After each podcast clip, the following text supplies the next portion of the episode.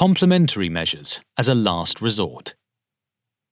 One example that demonstrates that climate change has become a mainstream concern is CNN's 4th of September 2019 organising and airing of a Forum on Climate Change.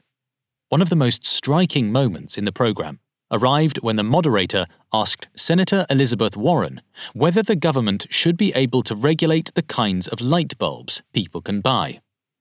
Her response This is exactly what the fossil fuel industry hopes we're all talking about. They want to be able to stir up a lot of controversy around your light bulbs, around your straws, and around your cheeseburgers. When 70% of the pollution, of the carbon that we're throwing into the air, comes from three industries. And why don't we focus there? It's corruption. It's these giant corporations that keep hiring the PR firms so we don't look at who's still making the big bucks of polluting our planet. And the time for that is past. We have a chance, a chance left in 2020 to turn this around, but we are running out of time on this one. This position demonstrates a liberal conundrum. Whether there are scenarios in which liberals have to go beyond market based mechanisms to tackle climate change. While it is appropriate to use carbon pricing, as it effectively incentivizes emissions reductions, it cannot alone provide sufficient decarbonisation. While pricing carbon brings the costs of climate change into economic decisions, it cannot overcome every potential market barrier limiting the uptake of clean energy and other low carbon technologies. A carbon price alone is also unlikely to provide incentives for investment in high cost technologies, when increasing deployment could help lower their cost, a real trend in both wind and solar. Finding ways to lower the cost of low carbon options can open the door to greater emissions reductions in the long term. It is, therefore, important to realise that liberal beacons, like carbon pricing, must be used as just one out of a larger suite of policy instruments. To boil down this debate to its essence, it really has to do with whether or not non market based policies fit into a liberal view on climate change policy. Is it, from a liberal market economy perspective, ever right to ban something to protect the climate. Liberals are fond of rights and want a society that promotes choice for individuals. Bans and prohibitions within climate change policy are therefore tricky, since climate change is dangerous and poses a long term threat for all of us, both as individuals and society as a whole. However, that threat is not as imminent as others because of the slow process of climate change. Empirical examples point to the fact that even liberals will need to accept bans as a good complementary measure. However, these should always be considered as a last resort.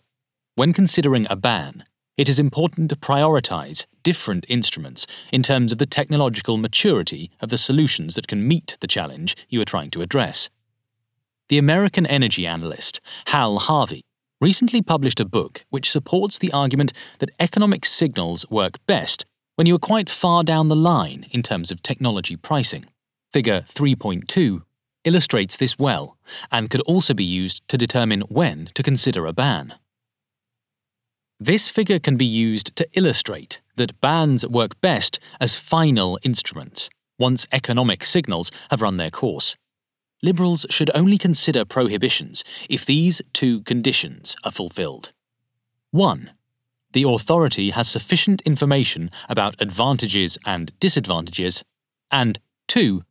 The balance between said advantages and disadvantages shows that the societal value is already negative, with little use, as can be seen in the above graph. Figure 3.2. For example, the UK will ban coal in 2025, after carbon pricing will have done most of the job. That would ideally also be the case in terms of banning new internal combustion engine cars from 2030, which Denmark and many others aim to do. That should be a last resort, because better options should already be available by then. This approach can therefore also be viewed as a political move to set higher standards that would nudge car producers to transition to zero emission vehicles. A ban, in this case, is quite a blunt and unwieldy instrument. But it is hard to drive the transition in transport through carbon pricing that hits the consumer, so a policy that implements a future ban can make the direction clear for car producers. There are contexts in which liberals should want to ban things. One example was when freons, or chlorofluorocarbons, CFCs, were banned through the UN Montreal Protocol in order to save the ozone layer. This is one of the primary examples of how a global problem did not find its solution in the market economy, but needed a uniform and globally enforced phasing out of the main substances responsible for the disaster in waiting. It is important to realize that this ban was actively supported by a large industrial coalition which wholeheartedly agreed that the issue could not be solved by market forces alone. The Montreal Protocol served as a role model for the aforementioned UN Paris Agreement and is now being used to find solutions for other large scale environmental issues, such as plastic in the oceans. If something is more cost efficient, it can also sometimes be more prudent to use bans. Prohibitions and bans are requested by industry more often than one might believe. In some instances, it may be a way to reduce the time needed and transaction costs involved in switching from an established technology towards new and more efficient ways of solving the issues at hand. An example is how low energy light bulbs and LED struggled to gain a foothold in a market so long dominated by incandescent light bulbs. Because the new kind of bulbs were produced in small series, they were expensive. And because they were expensive, they did not reach a market breakthrough.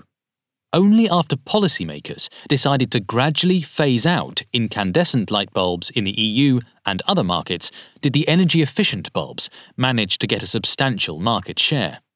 This meant massive gains in terms of reduced energy consumption, from 60 or 90 watts per bulb to 9 or 12 watts, with a further reduction once LED was introduced.